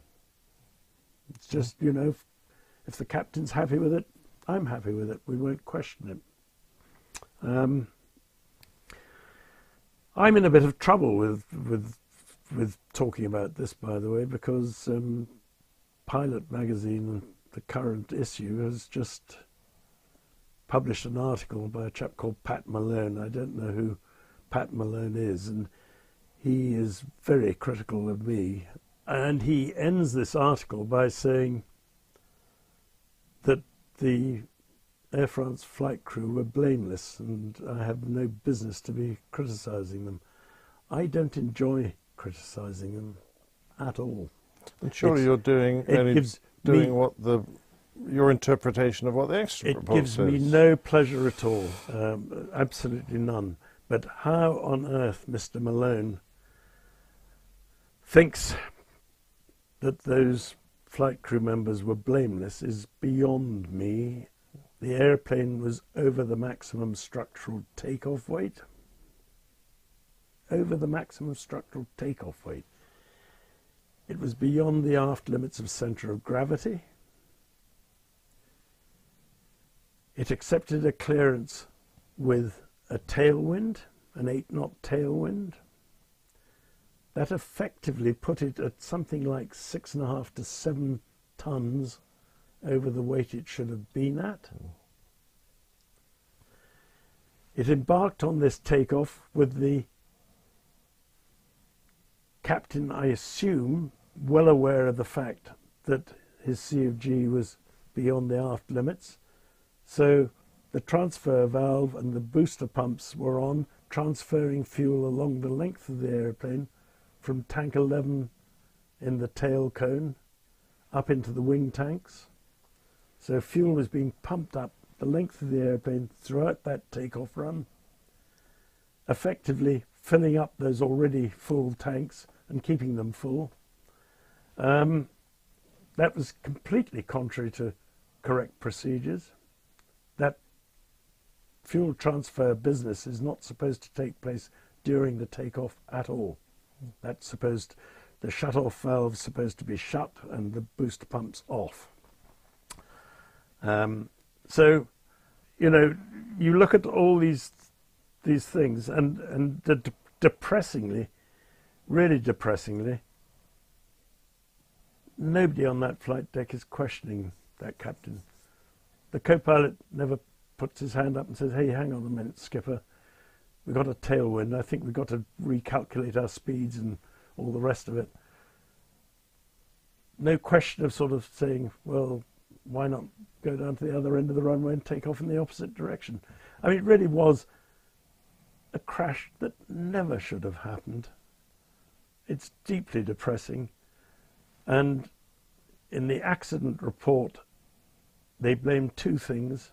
They blame a piece of metal on the runway, which was indeed one of the errors in the error chain, but only one of a whole series of errors in the error chain, and on design weaknesses in the aeroplane. There's nothing to do with design weaknesses in the aeroplane. To me, Concorde was about the safest aeroplane I've ever flown because it, it was built like a proverbial brick lavatory. I mean, I'm serious now. I mean, it looks beautiful and elegant, it was as tough as old boots. Um, I mean, they, the manufacturers had memories of the Comet blowing up, three Comet airliners that blew up through explosive decompressions, and they were quite neurotic and about the same sort of thing happening with the Concorde. So it was really over-engineered. Very, very strong aeroplane. I, I don't know. I've, I've, I've, i shall respond to this article in due course when I uh, when I get get around to it. But um, but how on earth it can be said that the flight crew are blameless is completely beyond mm. my comprehension. Yeah. I'm sorry, they were to blame, and uh, you know I've spoken at length to two Air France Concorde pilots who would both totally endorse my views about this without I, I any think, question. I think you're best placed to uh, give a, a, an accurate opinion on that. Um, how would you uh, best describe BA's decision to ground Concorde after all the modifications following the Air France crash had been done? Well, I think British Airways basically had no choice. Air France did not want to go on flying it. They never wanted to go on flying it after that crash. I don't know. Uh, you, you probably. I, I didn't even know if it's in the book, but that Concorde that day came within 20 feet of hitting a 747 that was parked by the left-hand side of the runway on a taxiway. Yes, you, you mentioned that. And that airplane had on board President Chirac and his wife. They'd mm. come in from a state visit to Tokyo, to, to Japan, and flown in from Tokyo. So that day, Air France came within 20 feet of one of their Concordes, hitting one of their 747s with the President of France on board. It doesn't bear thinking about, does it? No, it does not.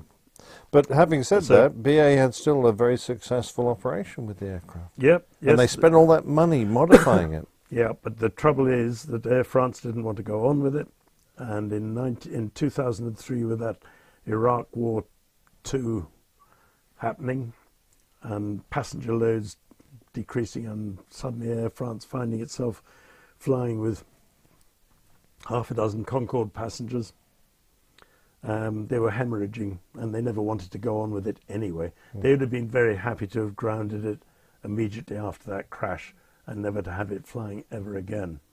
And it was only because they were locked into this agreement with British Airways that um, all these modifications, which were fine. You know, I've got no problems with the modifications that were done, but to try and sort of suggest that that was a solution to prevent such a crash ever happening again was absolute nonsense. So when, as I say, the Iraq War II happened, they went along to see Airbus and just said, look, we can't go on like this. Uh, what are we going to do? And Airbus just simply said, we'll hike up the product support cost of the aeroplane to a level British Airways can't afford. Now, I suppose British Airways could have challenged Airbus's decision in court, But the fact of the matter was, it was quite clear that Air France did not want to go on operating the aeroplane, and we're not going to go on operating the aeroplane. And British Airways would find it very difficult to do so on their own. So um, basically, uh, I think British Airways were left with no choice but to, but to endorse the decision to ground the aeroplane, which I think was tragic. Yeah. Uh, it should have been allowed to retire honourably and gracefully, not sort of press ganged into retirement. So, having retired and left your fast, sleek, droopy nosed mistress behind, I'm glad that you found plenty to do, but a bit concerned at the number of life threatening accidents you seem to have had. Do you have an explanation? I've, I've, it, I've, I've tried many, many times to, to dispose of myself and failed on each attempt. So there we are. Fate, is, fate has obviously singled me out as somebody who's singled out to survive. That's very good. Uh, now, I visited Concorde at the Intrepid uh, Museum in New York. Yep. I would describe it as little more than an awning for the cafe. Who do you think's done the best job of displaying the retired Concordes? Ah, that's a very good question. I would have said Barbados. Uh, but sadly, the Barbados one's closed it's, uh, at the moment, and Oh. it's it. They just haven't got the funding, so they've got this wonderful hurricane-proof hangar that it lives in, right alongside the airport, Hmm. and it's all closed up, which is a tragedy because those team of people in Barbados who were looking after it were so proud of it, Hmm. and it was of all the Concordes that was probably the best kept and best looked after. Wow. It was very, very well presented. Having said that, Barbados is closed. Um, the one at Bristol, at Filton, that's um, at whatever they call it, Bristol um, Aerospace Museum or whatever its official title is, that is very well presented. I've been to see that. The one in Manchester is very well presented. Hmm. I've been up there too, yes. Um, I haven't been to the one in Edinburgh. There's one up there. I must go up there sometime and have a look at that. Um, probably the best museum for the sort of overall Concorde experience is probably Brooklands. Because they've got there a Concorde that never actually flew with British Airways. It was the it was a pre-production model, which was cut up and taken by road to Brooklands and then rebuilt by people at Surrey University Wow. as part of their sort of university course. As That's a great were. idea.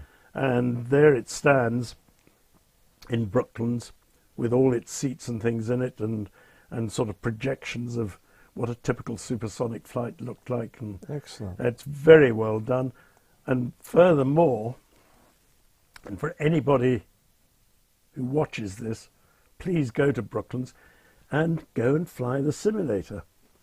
Because that's the simulator that I used to fly in my training at Filton. The simulator was removed from Filton, taken to Brooklands, and the idea was going to be that it would just be there as an object that pe- people could sort of walk onto and look at the simulator. This is where they did their training. Not a bit of it. A team of geeks from British Airways, from the electronic sort of side of things, and um, and and other hydraulics and all the rest of it got together, and they got that simulator working.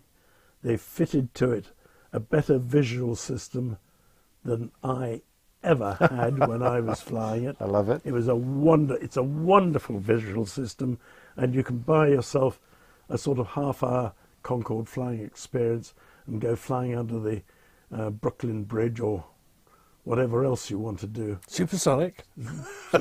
You're probably wi- wi- not quite supersonic, I think. I don't think our, our flight envelope allowed for that. Excellent. But it, it's it's really good fun. It's a it's a wonderful museum and well worth visiting. Well, Um, also, there's a Concorde on display in Seattle at the Museum of Flight in Seattle, and I'm very proud of the one there because it attracts more people going on board than the presidential 747 sitting next door to it. that's that's what that's the museum at Boeing Field, is it? Yeah, yeah. Lovely, yeah. lovely to have a Concorde in the heart of Boeing. It's lovely to have a Concorde in the heart of Boeing. Exactly. Exactly. Now, looking back on your long and illustrious career, John, what do you tend to think of as your greatest achievement? Oh gosh, I, th- I, th- I, I think it has to be having the luck to be in the right place at the right time to get on to Concorde. I mean, Concorde has meant so much to me and has been so much an integral part of my life. Um, I mean, I was, I'm married to Sue, but I was also married to Concorde. Your droopy nosed was- mistress. She was a very beautiful droopy nosed mistress. I love it. Needle nosed mistress as well. Oh, right. Okay. Might well, have a droopy nose, but it was, it was a pretty sharp pointed nose. I have to say, Nev, you you must obviously Nick was a big part as well, but you must be incredibly proud of that the whole series so far because honestly, I've seen seen all the episodes and stuff, and that was probably one of my favourites. I will admit out of out so far. Um, but they've all been fantastic. You must be so bloody proud of yourself, Nev, for um, putting all that together.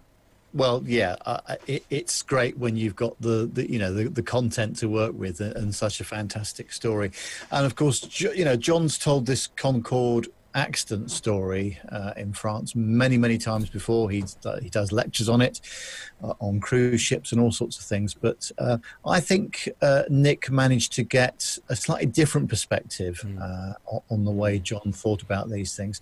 Um, and John's often criticised for being too emotionally connected to the aircraft, but I think it's quite reasonable if if you see uh, or you believe that an operating crew has you know taken the thing off over the maximum structural Yeah. weight uh, with a tailwind of the sort, sort that they had, uh, seven tons overweight. I mean, the, these are things you wouldn't do in a Cessna 152, let alone in a, in a four-engine passenger transport aircraft. So um, you can I, you can well see why he, he's got the views he's had he has, and they're not always uh, well received. I have to say, uh, certainly by some people uh, in the manufacturing side of things, and, and some people in Air France maybe too. But uh, but he's nonetheless he's, he tells a great story uh, with I believe uh, a great deal of authority, and uh, he, he's, a, he's a fascinating character to listen to. isn't he? Yeah, he's absolutely fascinating. I'll tell you what we were we were just saying before that that came to an end. I didn't realise that there was a fully functioning Concorde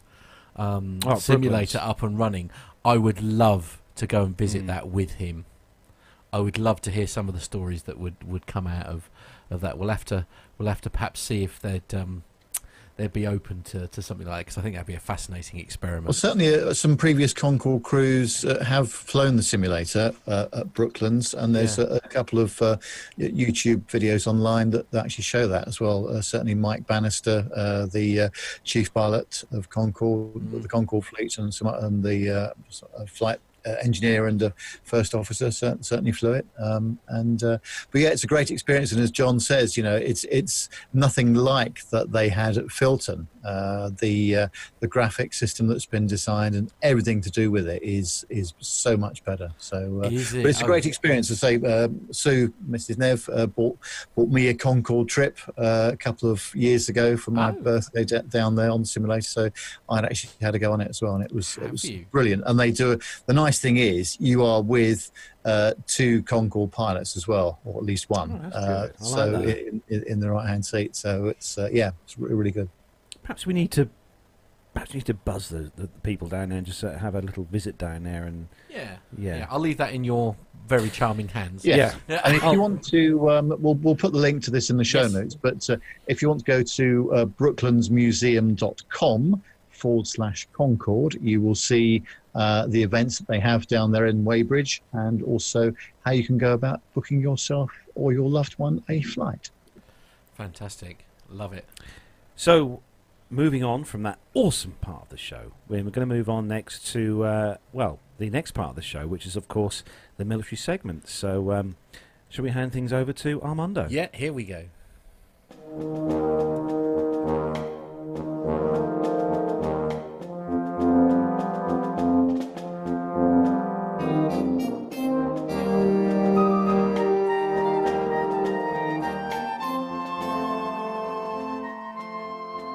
Jonathan Warner in a small segment of the PTUK population.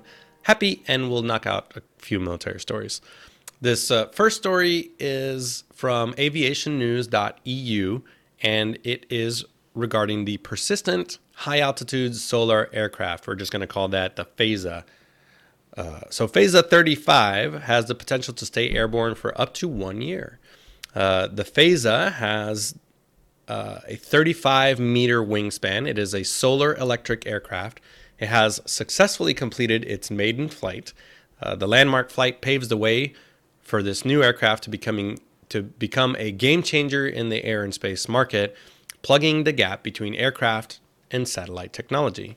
PHASA 35 has been designed, built, and now flown in less than two years as part of a collaboration uh, between Prismatic and a couple other companies uh, designed to operate in the stratosphere above the weather and conventional air traffic. PHASA 35 offers a persistent and affordable alter- alternative to satellites combined with the flexibility of an aircraft, which could be used for a range of valuable applications, including forest fire detection, maritime surveillance, and of course, military applications.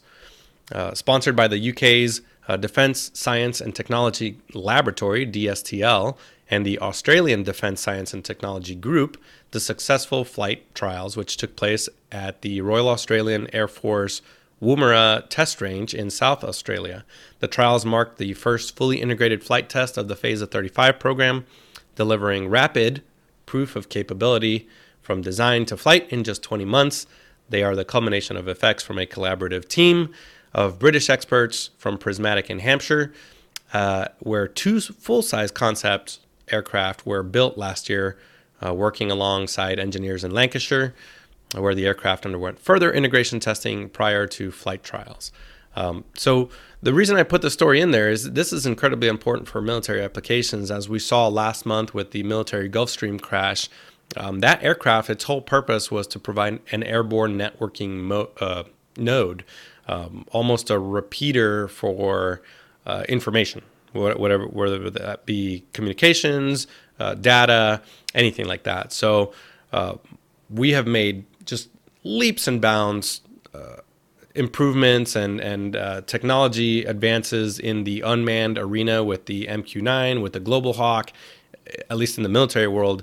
Um, so having an airplane that can stay airborne for up to a year using solar power is incredibly beneficial. It's probably rapidly deployable, much more affordably deployable than a satellite system, um, and you could probably deploy this to some pretty austere environments, providing that information superiority that the military relies upon uh, to conduct its operations. So this is, uh, you know, there's there's been projects for years and years and years and years about uh, long endurance aircraft. I remember Aurora back in the day. Um, I remember seeing that aircraft at the Manassas airport. Um, but uh, this maiden flight of this solar powered aircraft could, I hate to use the word, could actually revolutionize the way airborne uh, data management is handled. So I am looking forward to seeing uh, how this program proceeds, and we'll see what it, what other technology it spurs in the future. Is it just me, or I mean that that that is blowing my mind? Staying airborne, Airborne for a, year. one whole year. You know, we talk about the longest passenger flight. What was it? Twenty hours, wasn't it? I think it Something was. like uh, yeah, yeah, a passenger commercial airline flight. Imagine a, a commercial airline flight of a year.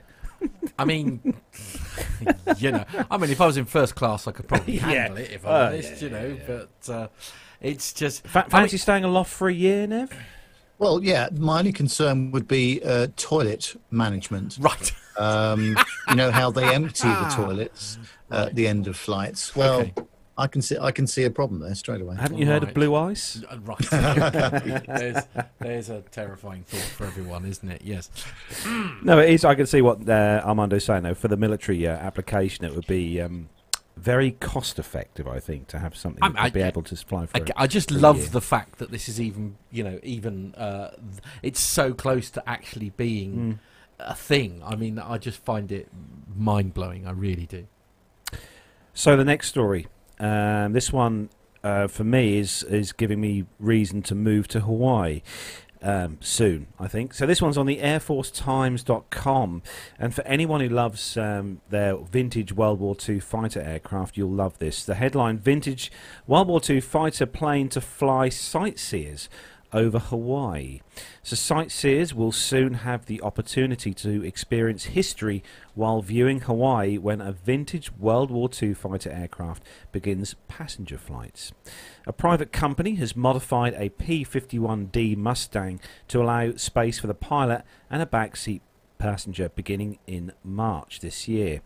The Honolulu Star Advertiser reported this uh, story on Monday, and the Wings Over Pearl is expected to take passengers up in a 1944 Mustang owned by the Erickson Aircraft Collection, uh, which participates in global air shows and operates paid flights from its hangar at Madras Airport in Oregon. A 15 minute tour of Pearl Harbor. Uh, Wheeler Army Airfield and the Hawaii fighter strip is expected to cost here we go grab your wallets and your credit cards $2,900 that's not that bad really. It's on par with what we charge in the UK here for a flight in a Spitfire.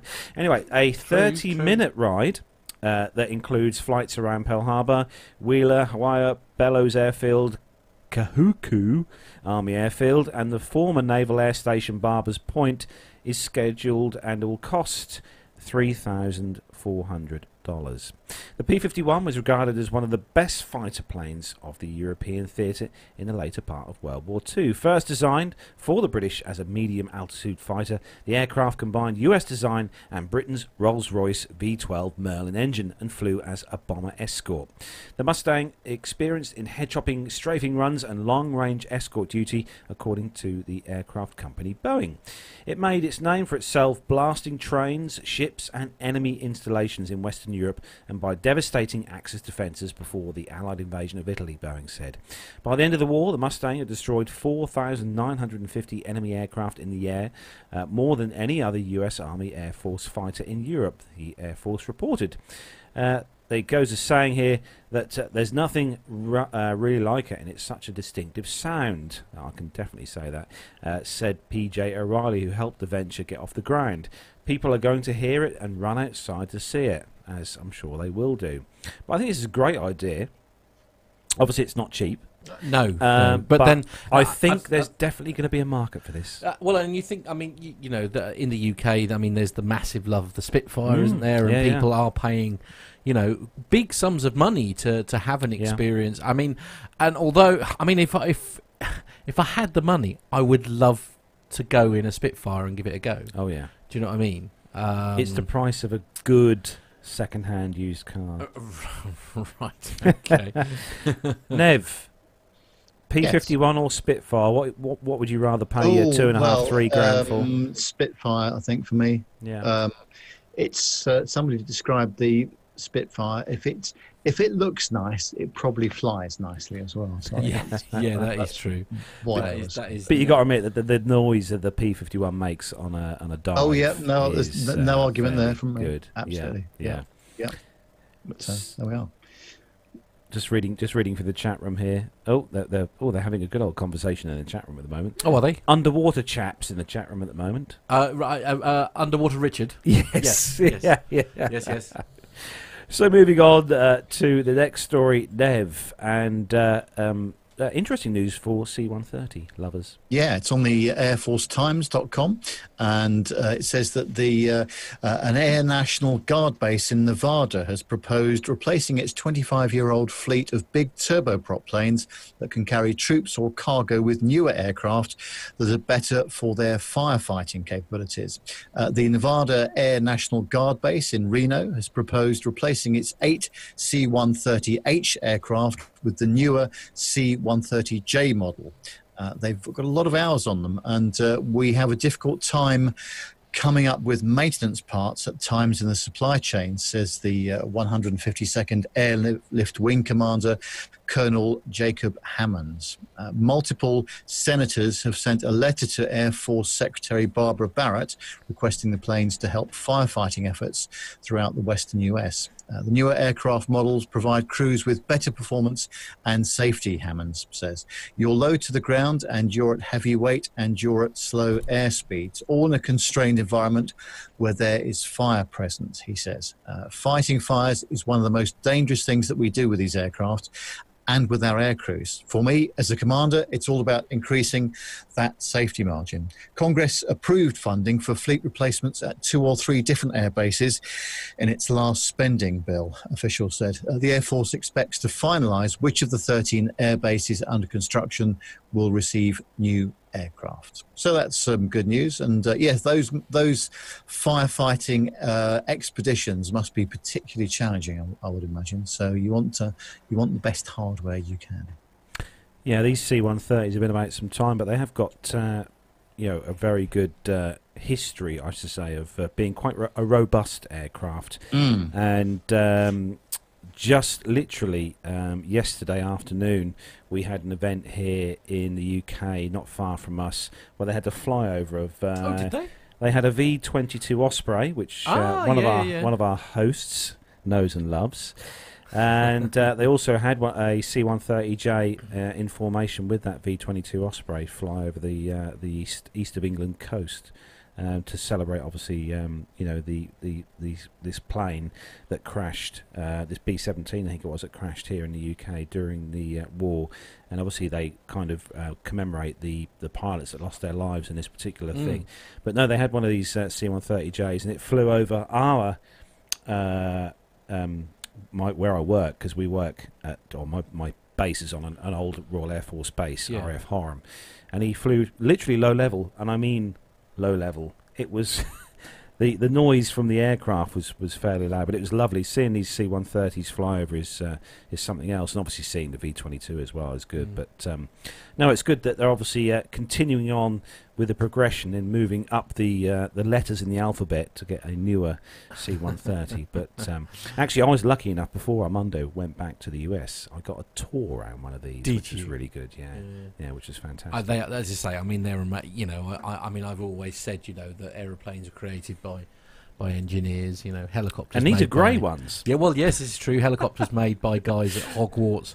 Uh, the Osprey, I, li- I literally don't know Yeah. where that thing's because it, it's neither an aeroplane nor a helicopter. I, I mean, it's just crazy, isn't it? Honestly, to bit to have the opportunity as as we did to, to go on board and and uh, look round the Osprey, Yeah. that is just one heck of an aircraft to. It uh, is. It to is see a up stu- close and stunning, personal. stunning bit of kit, isn't Yeah, it? yeah. Um, well, that is uh, where we uh, have to start bringing the show to a close. We are done and dusted, gentlemen. Well done, everyone. If you want to get in touch with the show, you can do that by several means. Uh, search us on social media. That's things like Facebook and Instagram and Twitter. And our hashtag or our or our tag, if you like, on there is Plane Talking UK, all as one word. Just search for Plane Talking UK. Our WhatsApp number plus four four seven five seven double two four nine one six six. I assume it hasn't gone off during the show today. No, no, Uh, no, actually, oh, ju- I've just got a quick mention actually. Oh, are you? We, Oh, yeah, okay, because we did get, um, we have had a few uh, messages come in. Have you? Yeah, from uh, Airstig. Oh, yes, uh, yeah, yeah, yeah. Airstig's quite a big uh, user of the PTUK WhatsApp uh, number, yes. WhatsApp number. So Yeah. hello to you, uh, Airstig.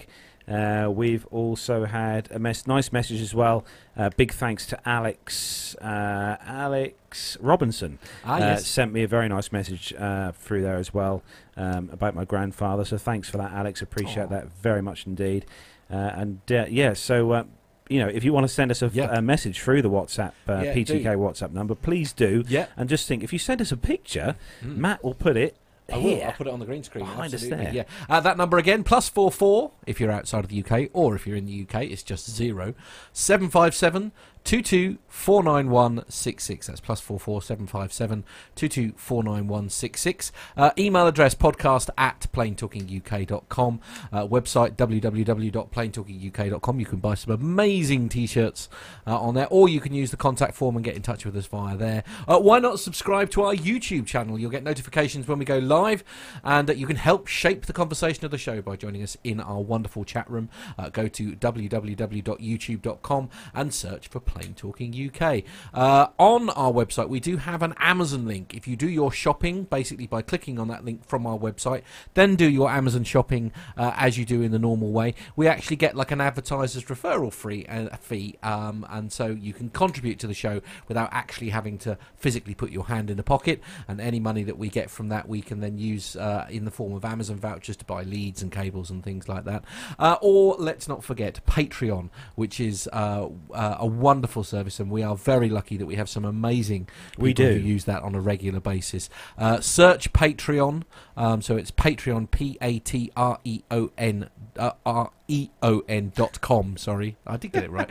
Uh, Patreon dot com, and then search for Plane Talking UK, uh, and then you can uh, donate to the show via there. Uh, PayPal also. Uh, again, look at the links on our website in, in order to do that. I, I think that's I think that's the housekeeping all done. I know. Yeah. I just think if you if you could see in the studio here where me and Matt are, where all these Yeah. various cables and leads and stuff are all and cameras and bits and pieces. Yeah. Just think that you know that this is all um, All been paid for paid by, for by, by our lovely Patreon people and, PayPal stuff, donators, and PayPal absolutely. donators. so, Uh, yeah. Nev's studio behind him, however, uh, no It's a Patreon budget studio. could do, could could ever cope uh, with uh, demands yeah, of that I've, nature. I've probably gone a bit over the top. Do you there. think? Too, Yeah, too- too many absolutely. tellies already, Uh, isn't there? just out of interest, is that the latest Denzel Washington Again. film you're editing behind you? Is Uh, again. yes, he's, he's there, isn't he? In, Yeah, the- he's still in, in- working. in the corner there. That's right. Yes. yeah. Yes, absolutely. Uh, but, Uh, we'll we'll um, pass that to our producer, who I dare say who can who can doctor that and uh, put something else. Uh, Oh, I'm, I'm sure. I'm, I'm worried that he might want an appearance fee. Good, Okay. there is Well, that. Nev, Nev, Yeah. Nev, could you just bring that fader down behind you again? That's um, yeah. yeah. Oh, sorry. bit- yeah, leaves bit, me. Hold bit, on. bit peaky, mate. Sorry, yeah, bit peaky. There we go.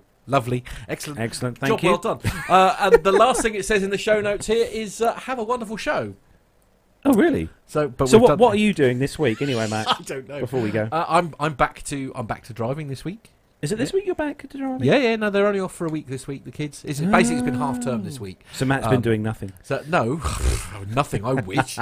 Blooming it. Uh, Look, genuinely, if you look at my hat, like they're Look at his absolutely hands. ruined by all the cleaning that we've been doing this week. Uh, all the vehicles have had a have a. Very, you'd be very proud of me. I was T-Cutting and polishing and goodness knows what else. All this. Poor Ken, bless him. Uh, Hello, Ken. I know, but poor Ken, bless him. He's just he's been polishing one of our vehicles for one of the vehicles is going for MOT, and we like to sort of um, company polish. If you like, that's one of the great things about Lorraine is when that vehicle is presented for MOT, that thing is like it was just left the factory. Um, the only downside to that is there's lots of compounding and T-Cutting and polishing and God knows what else. So it's just like, yeah, it's it's it's uh, amazing. But uh, yeah, I'll be I'll be glad to be back behind the wheel doing a bit of driving this week. I think Yeah. really. Uh, we had fun on Tuesday though, didn't we, Nev?